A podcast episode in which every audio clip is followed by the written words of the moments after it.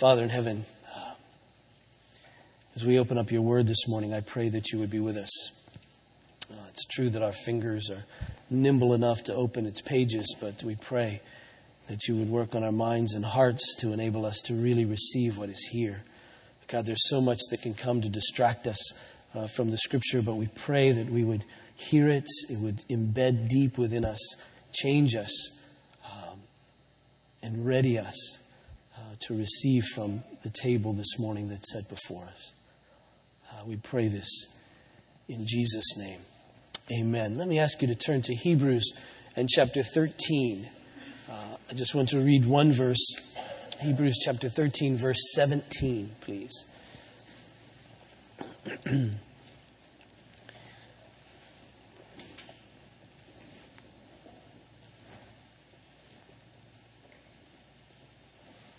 Hebrews chapter 13, verse 17. Hear the word of God. Obey your leaders and submit to them, for they are keeping watch over your souls as those who will have to give an account. Let them do this with joy and not with groaning, for that would be of no advantage to you. Now, notice that this particular passage, particular verse, gives a command and then an incentive for us to obey that command. This particular passage gives us a command and then an incentive uh, to obey it. The command is that we're to obey our leaders and to submit to them, and we're to obey our leaders and submit to them in such a way that leading us is a joy to them. Right? You'd expect them to say, Obey your leaders and things will go well for you. It will be a joy for you. But what he's saying, the command is obey and submit to your leaders in such a way that it's a joy for them to lead you. And then the incentive that he gives us is this that if we don't do that, he says it negatively, if we don't do that, if we don't obey and submit to our leaders in such a way that it's a joy for them to lead us, then there'll be no advantage to us in having them as leaders. Implied in that is if we do obey and submit to them in such a way that leading us is a joy to them, then there'll be great benefit for us in having them as our leaders. So significant is, is this, is that John Calvin, uh, whom a theologian of some note uh, from previous generations, put it like this he says, Hence, the author of Hebrews declares that it would be unprofitable for the people to cause sorrow and mourning to their leaders by their ingratitude. And he declared this that he might intimate to us that we cannot be troublesome or disobedient to our leaders without hazarding our own salvation. Very solemn expression but our dear brother Calvin. Let me read that again. He says, Hence, the author of Hebrews declares that it would be unprofitable to the people to cause sorrow and mourning to their leaders by their ingratitude. And he declared this that he might intimate to us that we cannot be troublesome or disobedient to our leaders without hazarding our own salvation. He says, having these as leaders that God has given to us is of such great importance that if we don't obey and submit to them in such a way that it's a joy for them to lead us, then it's hazarding our own salvation. And he goes on to say, if we don't do this, then it really shoots ourselves in the foot. He puts it like this He says, Let us remember that we're suffering the punishment of our perverseness whenever leaders grow cold in their duty or are less diligent than they ought to be. He says, very often, if we don't obey our leaders properly and so forth, that it's a joy for them to lead us, then what we find is that they'll grow cold in their duty and they'll be less diligent in helping us than they ought to be. And so he, he puts it that solemnly, that significantly. And the author of Hebrews obviously thinks this is of some importance because he raises it right at the very end of his message to make certain uh, that he doesn't uh, miss it. Now, it may seem to you that this is a rather self serving passage for me to, to preach from. Um, but, but let me just suggest to you that it isn't for a number of reasons. Number one, you know, if you've been with us, you know exactly why I'm preaching from this passage today, because if my method of counting uh, serves me, I realize that verse 16 follow, verse 17 follows verse 16. Right? And we stopped with verse 16 the last time, so I assume that we take up verse 17. This wasn't my idea to take up verse 17. That was the author of Hebrews' idea. I suspect, God's idea for me to take up verse 17. So this isn't my reasoning, it isn't my agenda, isn't my purpose today to take this up. It's just simply here so we take up uh, the very next point. Uh, but also to realize that, that, that even in my capacity as pastor of the church, I'm not the sole leader nor the primary leader of our church. Obviously, Christ is the head of the church, and I serve with a team of leaders. In our context, we have elders and others who lead in the life of our church, and so I'm simply one among many. And so, so this isn't really about submitting and obeying me particularly. This really is something that we all must attend to, myself included.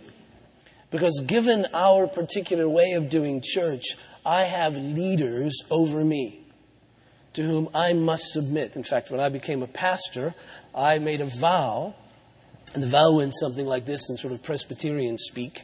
It said that I would, I was vowing to submit to my fellow presbyters in the Lord, which means that I'm submitting to really all of the other elders, not only in our church, but in our whole denomination. That I'm willing to submit to them. I place myself in submission. And so I need to live my life just like others need to live their lives, I need to live my life in such a way that those who lead me, that those whom God has given a stewardship over my soul, they watch over my soul, that their watching of my soul will be a joy and a delight to them and not to grieve them. So I sit under this passage just in the same way uh, that you do. So it applies to me as well. And also, I must say to you, that to the degree that I am a leader in this church, I have no particular axe to grind because I'm a very happy leader. You have made me, you've made my life to be a joy. I've been here 17 years nearly, and, uh, and, and I stay in a good measure because I just like it here. I was just with a bunch of pastors at our General Assembly meeting, one of whom expressed his ministry like this.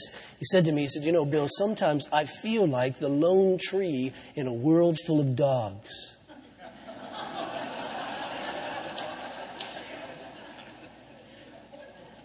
he was looking for a job, right? Because this was not a happy place for him. He was not in a place where leading was a joy. He was not in a place with the people that he was in ministry with, and two uh, were easy to manage. And so he was finding his life very, very discouraging. And I have to admit, I don't relate to that at all. And so I have no particular axe to grind. I use you all as an example all the time when I talk to pastors, when I give seminars, when I, when I teach about being a pastor and all that, and, and, and what it's like to be in a congregation of people who affirm and who are nice and reasonable and all that. So I don't have, you know me, and you know this. This is not fluff. I'm not giving you pastoral hype here. This is just true. If I didn't like you, I'd leave. Uh, trust me. And so. I'm basically a coward. And so, so I'm just telling you that I don't have a, you know this, I don't have a particular axe to grind. I've liked being here all the years that I've been here and trust I'll continue to stay till I retire or die. And so, uh, uh, but I think the author of Hebrews has an agenda here. And his agenda here is the same as it's been since the very first chapter in the first verse. And his agenda is to enable us to persevere in the faith. That's what he's after. Because you see, that's it. Remember, Jesus said that, that no man puts his, who puts his hand to the plow should ever look back. He says, He who perseveres to the end will be, will be saved.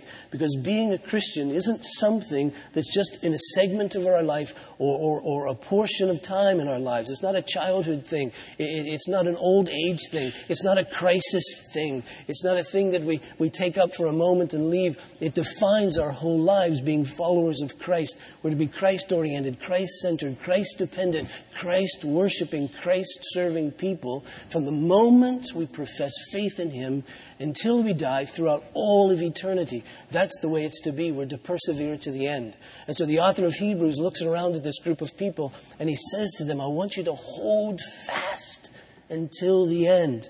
How does he put it, for instance, in, in, in chapter 3? Uh, he puts it like this, verse 6 But Christ is faithful over his house and the Son, and we are his house, if indeed we hold fast our confession and our boasting in our hope. He says we need to continue on in this. Verse 14, he puts it like this For we share in Christ if indeed we hold our original confidence firm to the end. He wants them, he wants us to continue to persevere in the faith. That's what it means to be a Christian. So we have to believe that this particular verse, as in all the other passages in Hebrews, is about that. He's saying that what you need in the context of your life are God given, God called, God ordained leaders who can watch over your souls. Because in enabling us to persevere, in motivating us to persevere, and hoping, helping us to persevere, he's telling us a number of things. First, his overarching theme is that we're to consider Jesus. You remember in chapter 3, in verse 1, he puts it like this Therefore, holy brothers, you who share in a heavenly calling, consider Jesus, the apostle and high priest of our confession, who is faithful to him and appointed, and appoint, who appointed him, just as Moses was also faithful in all God's household. We know that this whole message is about Jesus. And he's saying if you're going to persevere, you have to think about him. You have to consider him.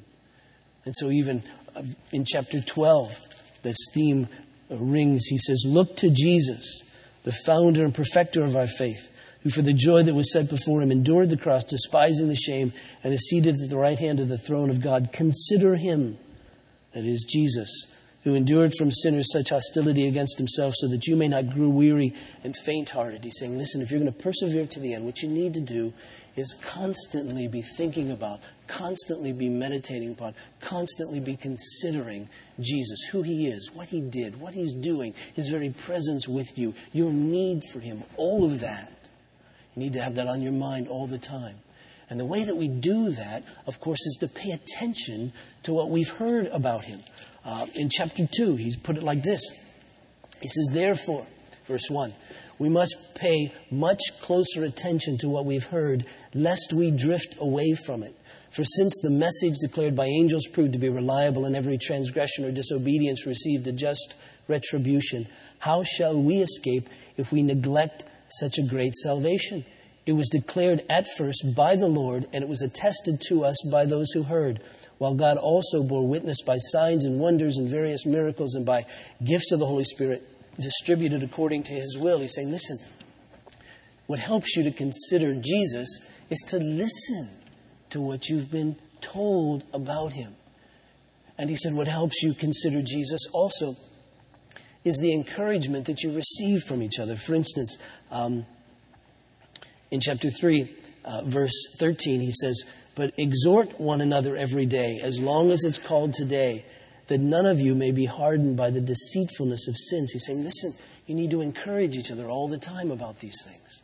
So if you're going to persevere in the faith, you need to consider Jesus, which means you must listen to what you've heard about him and pay real attention to it. And the way that you do that is, to, is, is by listening to each other as you encourage each other about the things of Christ, about the things of God. So listen about those things. But now he says this I've given you leaders as well. And these leaders are to watch over your souls. They watch over your souls as those who give an account to God. God has placed them there. They're responsible to Him for your souls. And I've placed them there in such a way that it will be beneficial to you. So here's what I want you to do I want you to obey and submit to them. And I want you to obey and submit to them in such a way that they're leading you as a joy. And if you do that, implied is the promise that it will go well with you, that, that, that it'll be of great advantage to you and for you. Now, that God has given us leaders shouldn't be any great surprise to us. I mean, you read the Bible. I mean, you, there are leaders scattered throughout Moses, Joshua, the various judges. There's a great expression in, in, in the Old Testament, the elders of Israel. You might remember that Jethro, who was Moses' father in law, came to Moses one day because Moses was just overworked and overbooked. He kept receiving all these grievances from all of these people. And so his father in law came to him and says, Moses, if you keep living like this, you're going to die. You can't govern the people like this. You can't watch over the people like this. What you need is to get various elders from each tribe, the, the wise ones, and commission them to handle all the dealings with the people. Now, if there's something they can't deal with, then they'll bring that to you. But, but delegate this to the wise ones, the elders of Israel. And so we read throughout the Old Testament elders of Israel with this and with this and with this and with this. And so it shouldn't surprise us when we come to the New Testament that when Paul plants churches, the book of Acts tells us that he appoints elders in every church. That is, leaders in every church, wise ones in every church. And it's the job of those elders to oversee the life and the ministry of, of that particular church that Paul had planted. And so when Paul writes to Timothy and he writes to Titus, Titus, who were basically church planters in the early church, he, he tells them about what elders are to be and, and, and the character that they're to have. And so in 1 Timothy chapter 3, we read about the lives of these leaders. In Titus in chapter 1, we read about the character and the lives of these leaders. In, in, in 1 Peter chapter 5, Peter talks about the task of these leaders. For instance, uh, he puts it like this Verse 1 So I exhort, exhort the elders among you as a fellow elder and a witness of the sufferings of Christ as well as a partaker in the glory that is to be revealed. Shepherd the flock of God that is among you, exercising oversight, not under compulsion, but willingly as God would have you, not for shameful gain, but eagerly, not domineering over those in your charge, but being examples to the flock. And when the chief shepherd appears, you will receive the unfading crown of glory. And so he's saying, listen, there's a chief, chief shepherd. We read about him in our call to worship. He called himself the good shepherd. The author of Hebrews calls him the great shepherd of the sheep, uh, Jesus. And under him, appointed under him, are those who are to look after his flock. These elders, these overseers, these ones who are to care for the souls of the ones Jesus bought. When Paul met with a group of elders from Ephesus, uh, he put it like this this is in Acts chapter 20. He says to them, verse 28 Pay careful attention to yourselves and to all the flock in which the Holy Spirit has made you overseers to care for the church of God, which he obtained with his own blood.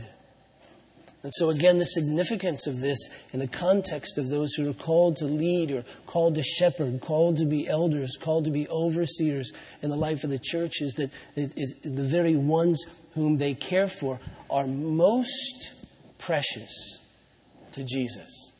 He's saying, Those particular ones are ones I bought with my blood. So you're accountable to me, he says to these leaders, to look after them, to care for their souls. I'm making you a steward over their souls. And then a day will come when you'll report back to me about that. And so he's saying, submit, obey these particular ones. Not only that, we read in Ephesians, this is all background, by the way, till we get to it.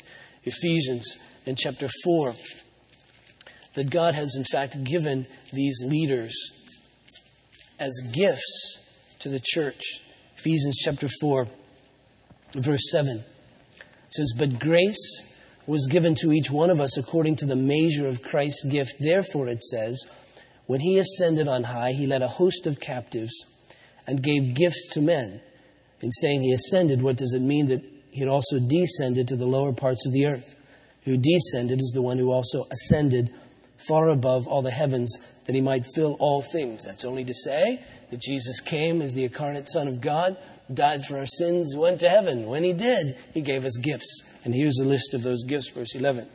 And he gave the apostles, the prophets, the evangelists, the pastors, and teachers to equip the saints for the work of ministry for building up the body of Christ until we all attain to the unity of the faith and to the knowledge of the Son of God, to mature manhood, to the measure of the stature of, of the fullness of Christ, so that we may no longer be children tossed to and fro by the waves and carried about by every wind of doctrine, by human cunning, by craftiness and deceitful schemes. Rather, speaking the truth in love, we are to grow up in every way into Him who is the head, into Christ from whom the whole body joined and held together by every joint which is with, with which it is equipped, when each part is working properly, makes the body grow so that it builds itself up in love. So, what the Apostle Paul is saying is that Jesus has given to his church gifts. And these gifts are, are various offices, leaders in the life of the church. And they're given to the church to help the church grow up so that the church can be mature, so that the church won't drift away. And so it's, these gifts are given for our benefit. And so again, it shouldn't surprise us that the word to us is listen to them, obey them, submit to them, even in such a way that their work is a joy. Because no one is equal to this task. It would be a great burden if someone were called to lead in the church and those who are to be led wouldn't realize the great burden that it is and willingly, joyfully, kindly, patiently, peacefully, nicely, reasonably obey and submit. Because no one is equal to this task. Again, the apostle then tells us to do just this. So the questions are these. Number one, what is entailed in obeying and submitting? And number two, why is this obeying and submitting to be done in such a way that it brings joy to those who are the leaders? All right? Two questions. One, what's entailed in this obeying and submitting? Two, why is it to be done in such a way that is, why are we to obey and submit in such a way that it's a joyful task to those who are called to lead? Now, what's meant then by this obeying and submitting? Obviously, it isn't an absolute obedience nor a blind submission. All right? Obviously, it isn't an absolute submission nor a, uh, absolute obedience nor a blind submission. Anytime in Scripture, when one person is called to obey or submit to another, it's never absolute. It's always in the context that we're to have no other gods before us. It's always in the context that God is our God. And if any time someone to whom we're called to submit requires of us to do that which is clearly disobedient to God, then we ought not do it. We see this throughout the scripture. We see it with Shadrach, Meshach, and Abednego. They didn't bow down to the golden idol. We see it with Daniel when he was told not to pray. He continued to pray. We see it with the early apostles when they were told not to preach in the name of Jesus. They continued to preach in the name of Jesus, saying, We must obey God rather than men.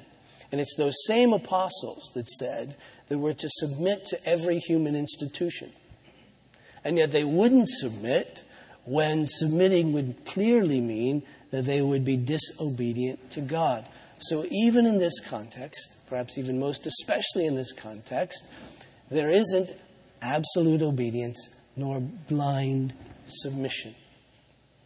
In fact, even in the words that's used, and you can't do this, and I'm not going to try to impress you with my knowledge of Greek, but even in the words that are used here, uh, uh, the author of Hebrews had a number of words he could have used for obedience and submission. He chose what linguistically are very soft words for obedience and submission. For this little word obedience is often translated in other places as be persuaded by or trust that is, that, is that, that, that you know that these leaders have been called by God, so give them the benefit of the doubt. Uh, you've seen the lives of these leaders, so given the difficulty of their task, have an inclination or a disposition to joyfully go along with them in these things. We're to submit to them, uh, speaking in a sense to our attitude. We're to, we're to live with an, an attitude of yieldedness to them. And we realize, of course, that this cuts across our pride. I mean, Moses ran into trouble leading the people. And one of the reasons he ran into trouble leading the people is they would come to him and said, You're just like us. Who appointed you to be leader over us? And then God would do little things like swallow them up in the earth. And, and they go, Okay. Now, I've prayed that from time to time. Hadn't worked yet, but who knows? Be careful walking over the threshold into my office. Um, uh, you know, I'm always praying. I separate. Paul continually had to defend his apostleship. Read 2 Corinthians, for instance, over and over and over again. The great apostle is having to defend himself to the people. No, I really am. Read the first chapter of Galatians. He's defending himself. He says, No, no, no. This is where I got this calling. It's directly from God. And you see, we're naturally opposed to submitting to each other. But you see, that's the very heart of being a Christian. We submit all the time. It, it's evidence of the filling of the Holy Spirit. Look in Ephesians chapter 5 and verse 18.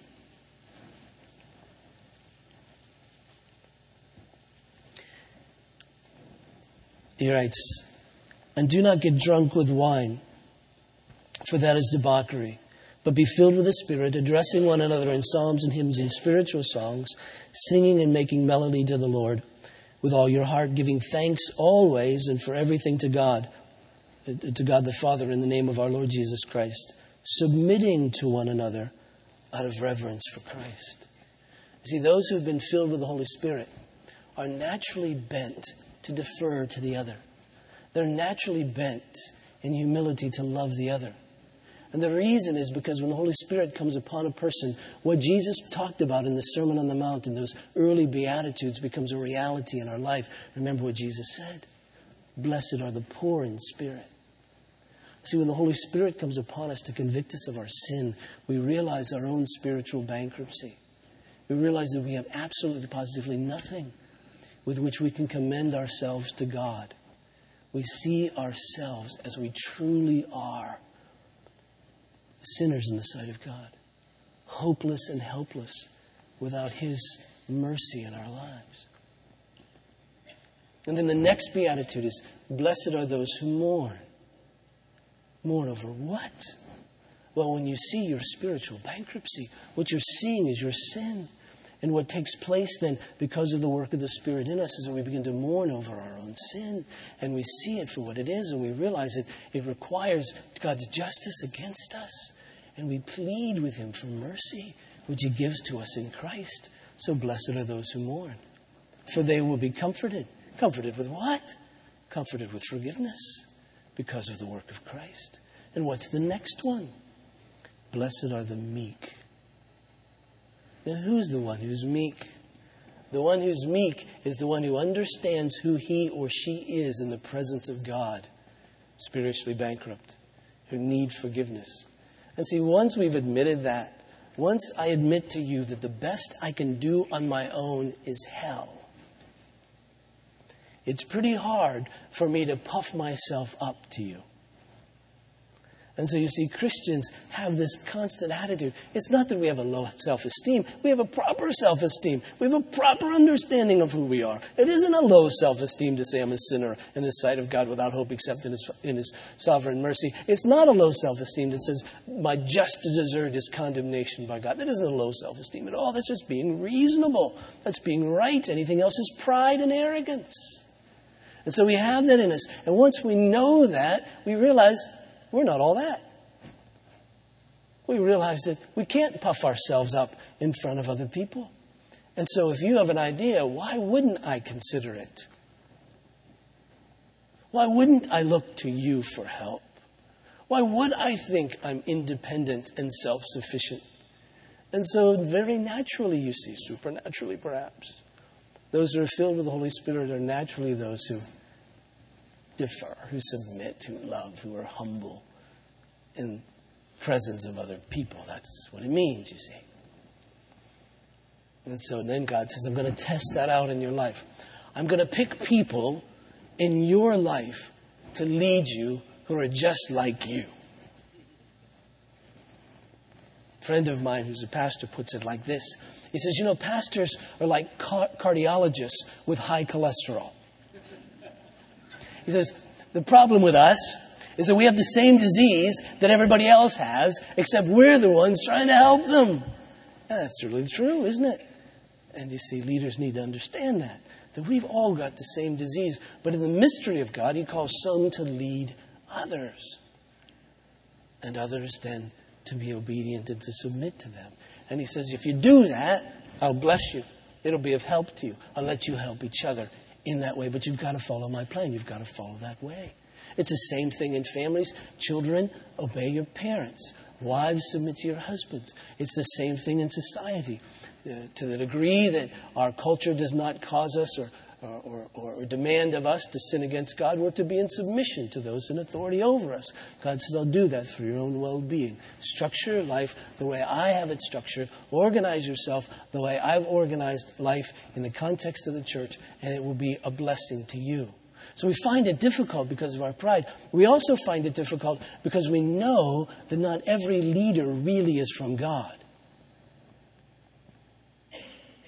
We know that because the scripture tells us that. For instance, when Paul is speaking to this group of elders from Ephesus that's recorded in Acts chapter 20, he says it like this, and, and this is a very um, passionate time that he shares with these elders because he knows, or he thinks at least, that this is the last time he'll ever see them. And, and you get the sense that he um, loves them deeply. And so he's called them to be with him. Uh, and he's giving them sort of this last counsel.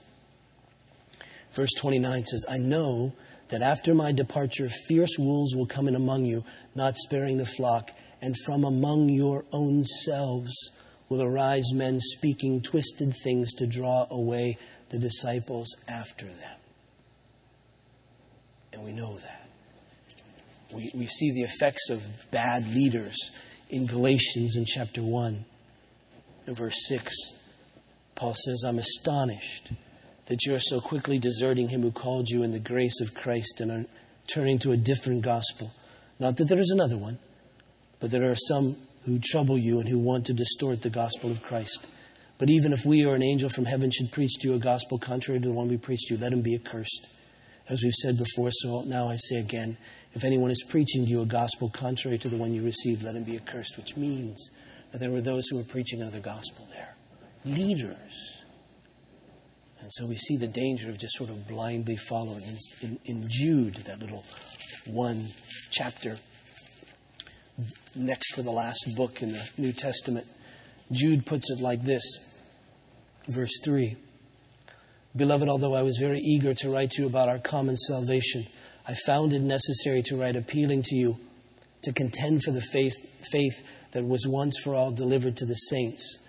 For certain people have crept in unnoticed who long ago were designated for this condemnation.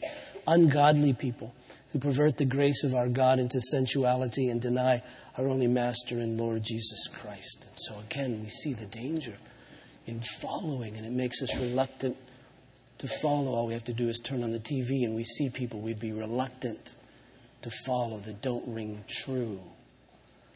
Many of us have had experiences in churches and certain fellowships where it was clear after a while that those who leading were leading shouldn't be followed, and so we know the danger of that but yet still this command to obey and submit. Now, I must say, if I could just do an advertisement on our church and churches like ours, that we understand that it's difficult to follow. And so, there's a number of things put into place that we hope that will give you confidence in order to follow the leaders at Grace EPC. And other churches do this as well to make it easy to follow them. Uh, first of all, to take very seriously the characteristics of leaders that we found, find in 1 Corinthians, I'm sorry, in 1 Timothy chapter 3 and Titus chapter 1, the character qualities of those who lead. We take that very seriously. You have a part in that.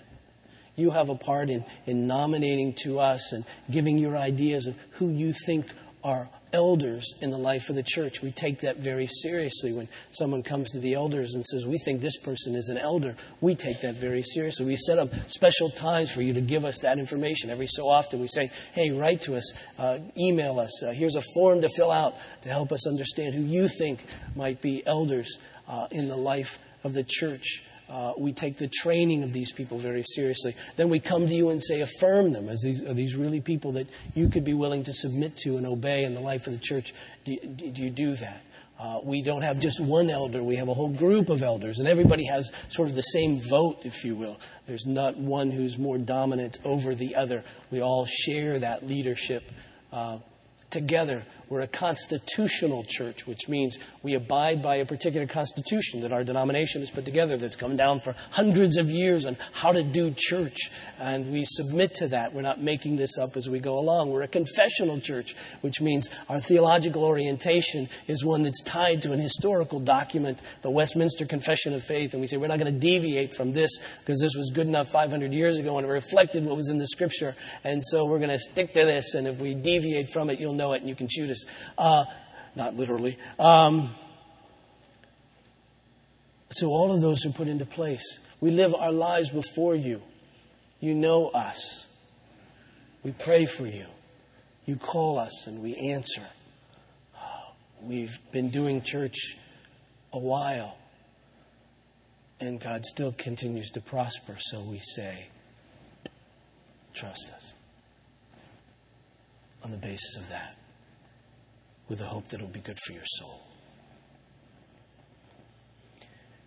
Now, the reason that we need to, uh, to, to uh, obey and submit to our leaders in such a way that is, their leading of us is joyful is because if it isn't joyful, then leaders get discouraged, as Calvin noted, and as my friend noted, who saw himself to be the lone tree in a world full of dogs. And the weariness and discouragement leads to a lack of effort. It leads to a giving up. I mean, parents know this. Parents know that it's easy to give up as a parent when the children you're leading don't want to be led. Uh, teachers know this. It's easy to give up as a teacher when the students you're teaching don't want to be taught. Uh, church leaders know this that it's very difficult to lead when no one wants to be led. And it isn't, you see, uh, the difficulties that people go through, that we go through, that cause leaders to become weary. Uh, it isn't the tragedies that we suffer that causes leaders to grow weary. Uh, it isn't even the sin that causes leaders to grow weary in the context of the life of the church. What causes leaders to grow weary is a stubborn willfulness not to yield to God. It's a lack of desire to repent. It's not all the things that you might think. People come to me all the time and say, I hate to share this with you because I know this will just be one more thing. And I go, no, no, no, no, no. It's not a burden to me. It's not a burden for leaders in the church. When I call those who watch over my soul and I share with them the difficulties of my life, I, I don't do that thinking it's going to be a burden to them to hear this because it isn't. In the same way, it's not a burden for a parent to hear the difficulty in their kid's life. It isn't a burden for a teacher to have a kid come in after, the school, after school and say, I don't understand this lesson. That's not the burden. The burden is when the kid doesn't come in. The burden is when you have to make the kid come in. The burden is when, even after you make the kid come in, the kid still doesn't care about learning that lesson. The burden for the parent is when you got to go get the kid. The burden for the parent is when the kid doesn't want to listen to you. The burden for the parent is when the kid just wants to wall you off and you get the feeling like you care more about their life than they care about it. And see, the burden for those in leadership in the context of the life of a community of people isn't all the things that you might think burden. What burden is when there's a lack of repentance. What, bur- what burden the burden is when, when there's a complaining over the attempts that are made to oversee the lives of your souls. Parents know this. You know that when you put yourself out for your kid, and you may not be doing a good job as a parent. I know that I didn't do that good of a job as a parent. I just keep praying my children don't remember. Um, Lord, I promised to pay for half the counseling. Uh, but um, when you try and all you get is complaints. The teachers, when you try to teach, and all you get is complaints. Uh, leaders in the church who try to lead the best they can, for lack of a better way of saying that, in their own sinfulness and their own difficulties and the fact that they have the same disease that everybody else has. Uh, and all of there's gossip and complaining. I can honestly say that the thing that has made this church an easy church or a joyful church to lead is because of the minimal complaining and gossip and all that. But when it comes, it's painful because you really are doing the best you can. And it's a hard job. Because you see, leaders have been given two things by God. First is a love for their flock. Uh, Peter puts it like this as he talks about those who lead the church. He says, Shepherd the flock of God that is among you. This is 1 Peter chapter 5, verse 2. Shepherd the flock of God that is among you, exercising oversight, not under compulsion, but willingly as God would have you. And you see, it's that little expression, not under compulsion, uh, means that it, you're doing it because you love Him. There's no other reason to do this. There's no other reason to be a leader in the church.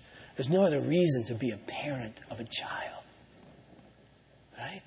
Than the fact that you love them. Because at least in those early days of parenting, early decades of parenting, you may not get much feedback, much affirmation, but you love them. It's, it's not under compulsion. It's not because you have to. It's not because the state is saying you've got to take care of this kid. It's because you love them. And so, the same thing that God gives to a parent for a child, He gives to leaders in the church to love the flock. And He says, not, shame, not for shameful gain, that is not for your own gain, but eagerly, not domineering over those, those in, char- in, in your charge, but being examples to the flock. He said, that's, that's where this is. So He gives leaders a love. And then, secondly, He gives them a charge. And that charge is to make an account to Him for the souls of those over whom they're watching. And, and there isn't ever a day, I don't think, at least for me, that leaders in the church don't think of Ezekiel chapter 3, for instance. You don't have to turn to this, take you too long probably. God says this to Ezekiel, Son of man, I've made you a watchman for the house of Israel. Whether you hear a word, whenever you hear a word from my mouth, you shall give them warning from me. If I say to the wicked, you shall surely die, and you give him no warning, nor speak uh, to warn the wicked from his wicked way, in order to save his life, that wicked person shall die for his iniquity. But his blood I will require at your hand. But if you warn the wicked, and he does not turn away from his wickedness or from his wickedness, wicked way. He shall die for his iniquity, but you will be delivered from your, in your soul. Again, if a righteous person turns from his righteousness and commits injustice, and I lay a stumbling block before him, he shall die. Because you have not warned him, he shall die for his sin, and his righteous deeds that he has done shall not be remembered, but his blood I will require at your hand. But if you warn the righteous person not to sin, and he does not sin, he shall surely live because he took warning and you've delivered your soul. That's why when Paul met again with these elders from Ephesus in Acts chapter 20, he says this to them. Verse 26 Therefore, I testify to you this day that I'm innocent of the blood of you all. For I did not shrink from declaring to you the whole counsel of God. There isn't a leader in the church that doesn't read that passage and shrink and wonder can I ever say that? And so you see, it's a very tenuous thing. But in the mystery of God, He's established the church in such a way that He said, I'm going to give you gifts and these gifts will be leaders. And these leaders will lead you. Now understand, and this is such a funny thing. This is like meeting with a kid saying, Be nice to your mom and dad. It's really hard to be a mom and dad. So, so you know, just cut them some slack. You know? Make it easy, make it happy, make it joyful for your mom and dad to be your mom and dad. I mean, I've said that to kids, and they look at me like I'm crazy. Um, I, I've said that to my own kids. Now, it's true for us as well, isn't it? He's saying this is the way God has set it up. This isn't easy for anybody, but it's especially difficult for them, for the leaders because they're the ones that have to make an account of God to God for your soul. So go along with them, generally speaking. Respect them, love them, pray for them. Don't complain about them. Don't gossip about them. If you have a beef with them, go to them. That doesn't weary them. It doesn't weary them when you disagree, honestly. What wearies them is that when you disagree and complain to others and not to them. It's a hard thing, he says. But he says this if you'll do that, then it'll be of great benefit for you because you'll have a group of people, you have a group of leaders who want to lead you, who want to continue on with you, who want to watch over your soul. And he's saying you need that now. Our confidence ultimately comes, as we know, from Christ. He is the chief shepherd, as the Apostle Peter puts it. He is our he is the great shepherd of the sheep, as the author of Hebrews puts it. He is our good shepherd. And in his good shepherdness, what he has done is that he has given his life for his sheep and he's taken it back up again, which is a great thing. I mean, it's one thing to give your life for the sheep, and that's a great thing, isn't it? If you, if you were a sheep and a wolf attacked you, and your shepherd killed the wolf, and when he killed the wolf, he died, you'd go, oh, that's great. But then you'd realize you were shepherdless. The great thing about Jesus is that he killed the wolf with his own death and then rose. So now he's alive to continue to shepherd us. And so the night that he was betrayed, he took bread, and, and after giving thanks, he broke it. He gave it to his disciples, and he said, This is my body, which is given for you. Do this in remembrance of me. And in the same way, he took the cup.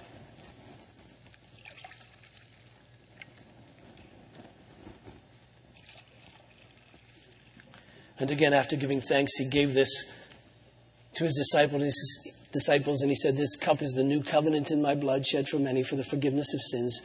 Do this in remembrance of me. And we can remember all kinds of things about Jesus, obviously, but remember that he gave his life for his sheep. And he says, That's how much I care for you. And I've taken my life back up that I may continue to care for you. And amazingly, what he's saying to us here is, And I'm going to care for you by way of these leaders which I've given you.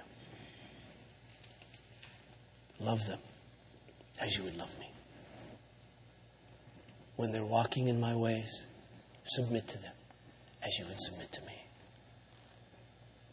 And just as you would glorify me and make me, Jesus, be filled with joy and not grieved, make their lives be filled with joy. Let's pray. Father, It's a humbling thing to be part of the body of Christ. To know that the very God of the universe, the very creator of all that is, became a man and dwelt among us and gave himself for us that we might live, rose again to guarantee that our eternal destiny is safe and secure and all your promises will be fulfilled in us. And we know that he watches over us as our good shepherd. So I pray even now for us that we would receive the care of the Lord Jesus in every way that He gives it to us. That we would receive His Spirit who lives in us to help us and guide us and lead us and transform us. That we would receive guidance and help and grace from your word that He provides to us by the apostles and the prophets through the Scripture. And that we would receive even by way of this table, as this bread and juice is set apart in such a way that points us to Christ. And we would receive at this table in such a way that our faith would increase. And Father, that we would receive from each other, even those you've put in leadership over us, that we would obey and submit in a way that makes their care for our souls a joy to them, so that we can receive every benefit that you have for us in Christ Jesus. So, Father, now, even as we come to this table, I pray that we would know Jesus as our Good Shepherd and trust His way for caring for our souls. And this we pray in Jesus' name. Amen. I remind you that this table is not the table of grace, Evangelical Presbyterian Church, but it's the table of the Lord, and He invites to it all who understand themselves to be sinners in His sight, without hope, except in His sovereign mercy.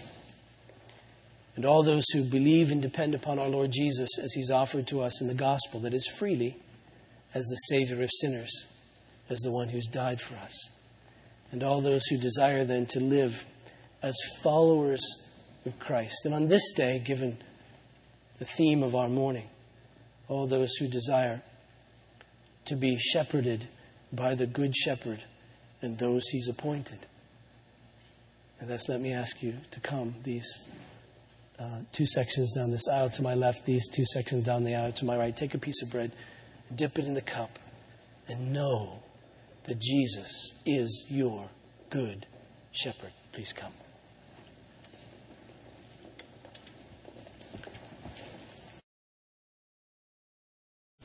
And now may the God of peace, who brought again from the dead our Lord Jesus, that great shepherd of the sheep, through the blood of the eternal covenant, equip you with every good thing for doing his will, working in us that which is well pleasing in his sight, through Jesus Christ our Lord. And together let us sing. from whom all blessings flow. Praise him, all creatures here below. Praise him above, ye heavenly host. Praise Father, Son, and Holy